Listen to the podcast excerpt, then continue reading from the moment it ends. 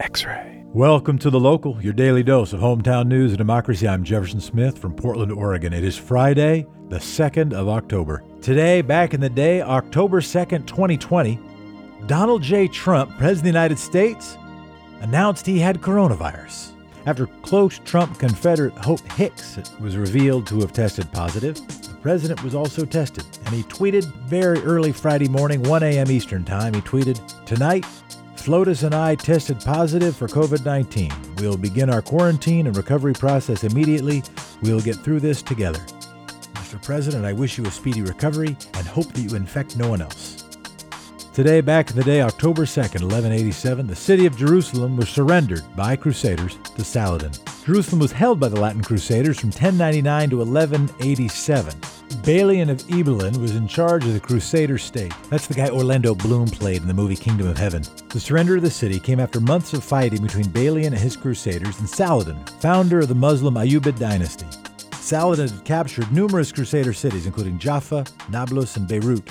And on July 4th of 1187, Saladin defeated King Guy and took Jerusalem. Balian asked Saladin to let him back into the city to retrieve his family and take them to Tyre, under the condition that he swear not to take arms against Saladin.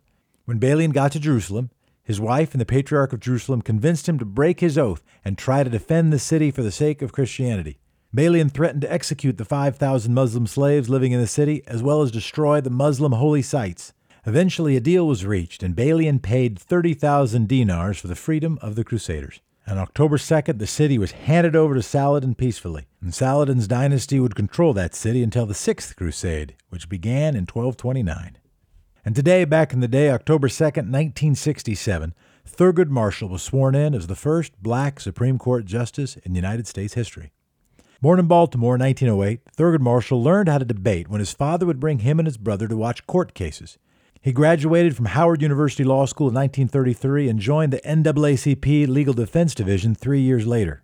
Marshall served as the NAACP chief counsel throughout the 40s and 50s. His most famous case, you've heard of it, is the landmark Brown versus Board of Education that ruled segregation, even so called separate but equal segregation, unconstitutional. Marshall served in the Court of Appeals of the Second Circuit for four years, then became the U.S. Solicitor General. Lyndon Johnson nominated him to fill Justice Tom Clark's seat, who retired in 1967. Marshall was voted in by the Senate 69 to 11. He then spent 24 years as a justice until he retired in 1991, dying two years later at the age of 84.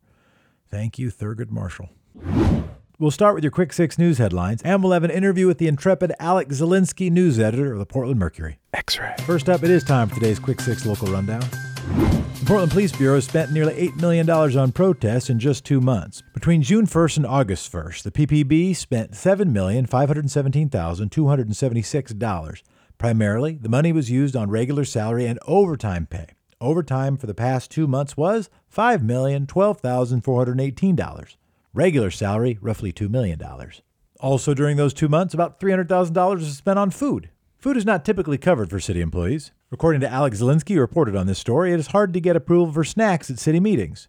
The current Portland Police Association contract reads If the safety of the officer during emergency conditions or other city directed operational needs makes it necessary for the city to prescribe meals in areas in which officers may eat their meals, the city shall be obligated to furnish adequate meals. The breakdown includes some big orders to Red Robin, Chick fil A, Panera, Olive Garden, and Baja Fresh. I went to Italy, by the way. I couldn't find an Olive Garden anywhere. Police Bureau spent another $80,000 on impact musicians. Musicians? No, not impact musicians. The police department spent no money on impact musicians that we know of. They did spend an additional $83,000 on impact munitions, including over $5,000 on CS gas. To be clear, I have no idea if that's a good price for CS gas. I don't have a CS gas guy. There was also a $1,300 charge for the equipment used to live stream the protest, so the police bureau was later sued for by the ACLU. All these expenses add up to just about 3% of the Portland Police Bureau budget, which totaled $245 million. Your daily dose of coronavirus data. On Thursday, the Oregon Health Authority reported 363 confirmed presumptive cases of COVID 19 in Oregon, and of course, the president reported one case of his own. The state's total here is now 33,862 and one new death, bringing Oregon's death toll to 560. Multnomah County reported 71 cases. That's significantly up from the 20 new cases reported yesterday. Clackamas reported 25. Washington County reported 36. That's closer to their average number. Umatilla County saw a spike, though. They reported 47 new cases, and it's not a big place compared to the six new cases they reported on Thursday. So far, we don't have information regarding that spike, but it is unwelcome news. Last week, the Oregon Department of Education suspended its test positivity metric as wildfires caused serious disruptions to that testing. Instead, schools went back to relying on case counts and relative rates. While the suspension helped some schools reopen, case counts in Umatilla remain too high. That's also true in some other counties. And another favorite bar is closed due to the pandemic. Joining a long list of bars and restaurants to permanently close, the Beech Street Parlor announced on Instagram that they are closed for good. Beech Street Parlor was a two story home turned into a neighborhood hangout. They were known for crowding the front porch with patrons and giving local DJs, including a bunch of X ray DJs, a place to perform. Co owner of that bar was an X ray board member and a good friend to so many of us. Thank you, Beech Street, for the parlor. The Oregon Food Bank has gone back on their plan to stop distributing federal food boxes. The latest controversy out of the Trump administration, it says the latest controversy. I think the latest controversy is that coronavirus thing. He just got it. But regardless, one of the latest controversies involves the Farmers to Families Food Box program. That program started in early May, expires the end of the month, provides additional food to families in need through partnerships with regional farms. In Oregon, it's invested $27 million of USDA funds. The Oregon Food Bank is responsible distributing those food boxes. But last Friday, their CEO, Susannah Morgan, announced they would end their participation in the program. Morgan provided a number of reasons for the decision, such as a sudden requirement to distribute prepackaged boxes of frozen food, which not all centers and recipients can actually store. They don't all have the freezer space. Morgan also referenced the Trump administration requirement that all boxes contain a letter from President Trump, in which he claims credit for providing the additional food. The Oregon Food Bank is one of the many organizations that are hesitant to distribute these letters, as they could be a violation of the Hatch Act. That 1930 Act, by the way, prohibits civil service workers from engaging in political activities. In her statement, Morgan said there are real questions as to whether food assistance organizations can ethically distribute such a message. The Trump administration has been accused numerous times of violating the Hatch Act, but so far none of those accusations has stuck. However, the Oregon Food Bank announced yesterday they would, in fact, participate in the final phase of the program. In a new statement, Morgan said they were able to develop a plan with their distribution partners, maybe about that freezer space, which will allow them to continue sending out the extra food boxes. She made no mention of the Trump letters. It's unclear if those messages will still be making their way to recipients. Morgan also said that programs like Farmers to Families are not enough to undo, and I am quoting, four years of eligibility restrictions and repeated cuts to vital federal food assistance programs. Some more news about Portland Ted Wheeler granting himself a loan of 150,000 bucks for his reelection campaign. In 2018, voters approved a strict voter financing measure that limits the amount a candidate can give themselves at $5,000.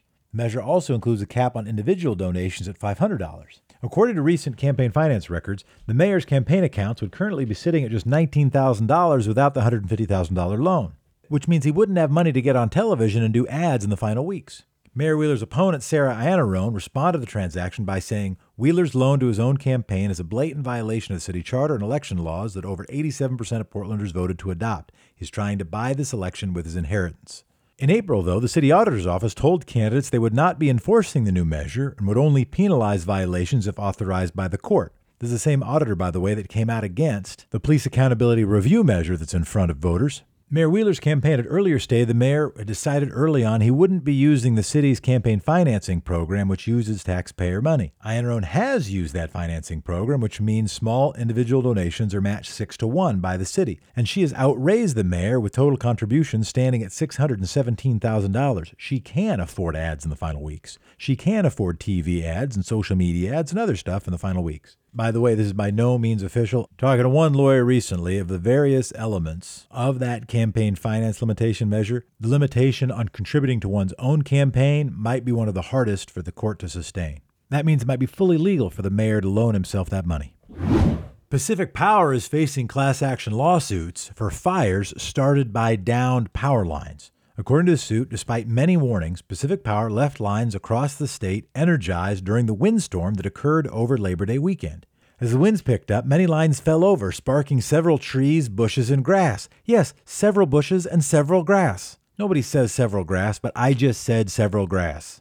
The suit alleges, and here's the quote Defendants energized power lines ignited massive, deadly, and destructive fires that raced down the canyons, igniting and destroying homes, businesses, and schools. These fires burned over hundreds of thousands of acres, destroyed thousands of structures, killed people, and upended countless lives. PacifiCorp, Pacific Power's parent company, declined to comment. The Labor Day weekend windstorm resulted in over 1 million acres burnt during Oregon's 2020 wildfire season. Meanwhile, Facebook posts were blaming Antifa Portland General Electric shut off power to some regions, including in residential areas near Mount Hood, in preparation for those winds.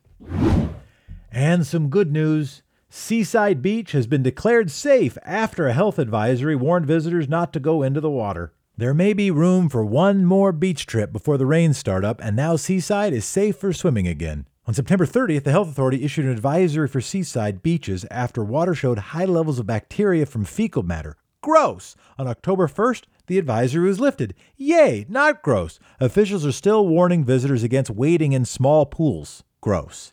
Of course, the Oregon Health Authority does recommend social distancing in all public areas, including outdoors, and stay back from the poopy.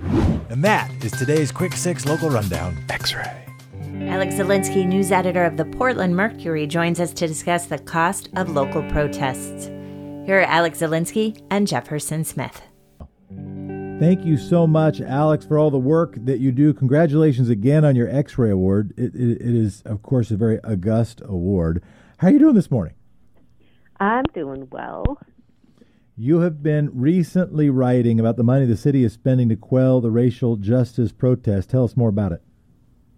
Yeah, uh, I recently got a um, much awaited records request back from the city of Portland that broke down all of the um, line by line kind of all the uh, expenses that Portland Police Bureau has put towards uh, responding to the uh, last four months of, of protests in Portland. Um, I, I, just saw kind of a snapshot of two months, um, but that kind of, and it's from June to August, so kind of right in the beginning and, and got to the, and, uh, you know, that painted a really interesting picture about kind of where a lot of the money is going, um, especially since it's such a significant chunk.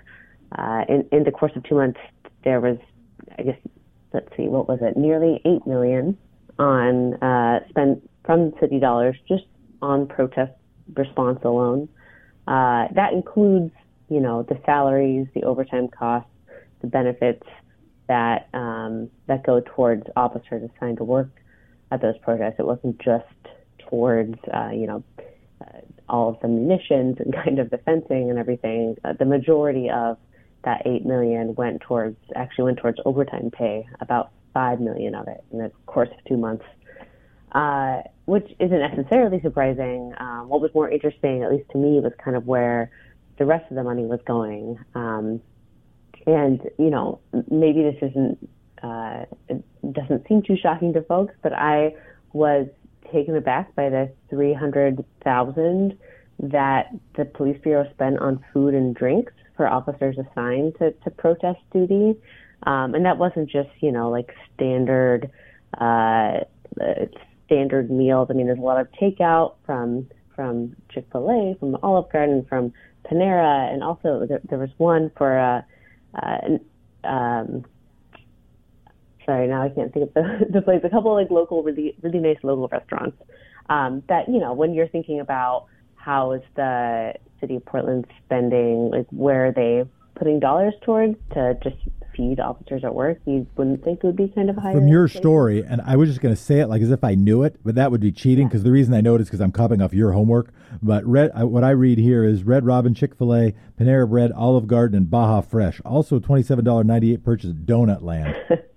Yeah, yeah, and and a number of different. Um, you know, uh, I, I didn't include this in the, my story, but there was also specifically a line item of nineteen dollars and I think twenty cents towards what was described as protest Lacroix.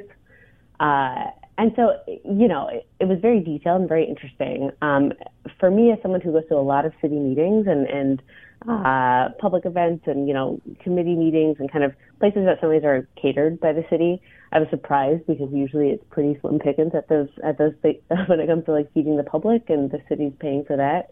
Um, and so I looked into kind of where it, you know where the the city's okayed uh, the ability to spend so much money on food, and and it's like everything kind of baked into the um, police bureau's contract with the police uh, union's contract with the city, uh, where in in specifics it requires you know if if an officer's safety could be threatened if they were uh, you know tasked with leaving where they were working to to get food and get meals on their own, then the city has to foot the the bill basically. And so in these instances, I guess, uh, according to the to the contract, when police were working at protests, it would be or it was, it's considered too dangerous for them to leave and, and go grab their own food.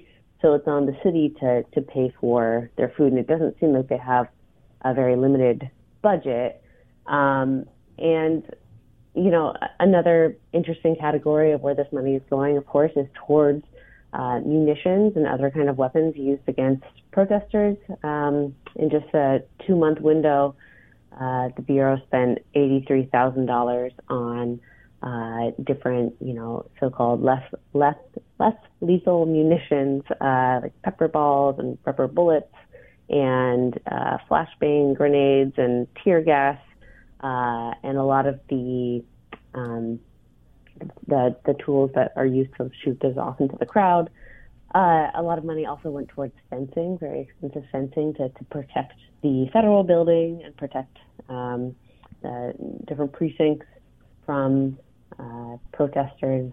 And, and, what's the what are the police saying about this? Presumably, I mean, in the past, sort of the move is to say uh, having to deal with this is why we can't deal with other things. You have complaints about 911 response times. You have cl- complaints about what's happening with crime or the ability to solve crime, where you should really be focusing your uh, anger or frustration is at the protest that this is causing and costing that money.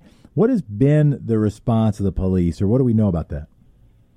The response of the police to why they're spending this much money? Yeah, uh, yeah, exactly. Yeah, I, I mean, I think you you said it yourself. I mean, it, the the police are kind of putting the blame on the city, saying, or on the the public, saying, you know, we wouldn't have to spend this much money if it wasn't for you guys, uh, you know, causing a, a you know causing nightly riots and and drawing us out to protect our our buildings and to secure public safety. I mean, it's a it's a constant um, kind of tug of war between uh, the public who's out there kind of demanding for better public safety and what changing kind of what that looks like, and then um, the police officers who say, "Hey, what we're doing is that, and we have to put money, we have to put your money towards it uh, to pay for our meals, to put to pay for these, you know, uh, for the tear gas we're we're throwing at you, uh, and it's for the better of the community. So it's you know it's it's a um, it's a tricky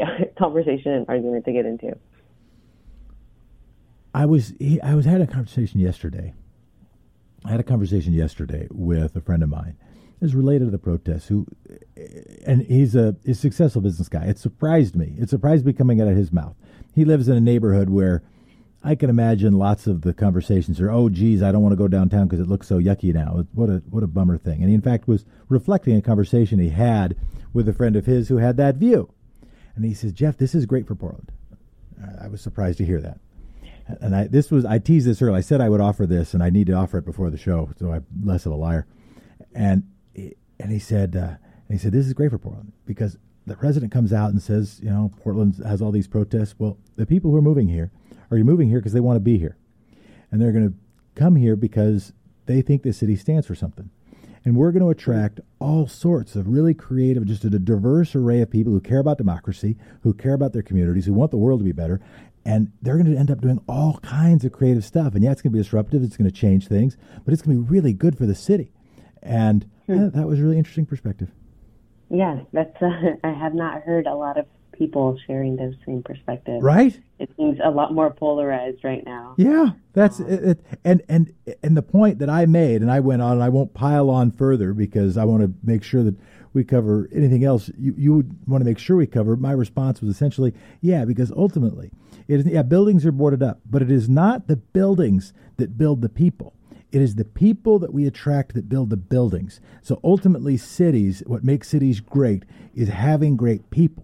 The ability to attract them, ability to hold them, ability to nurture them. That's what makes cities great.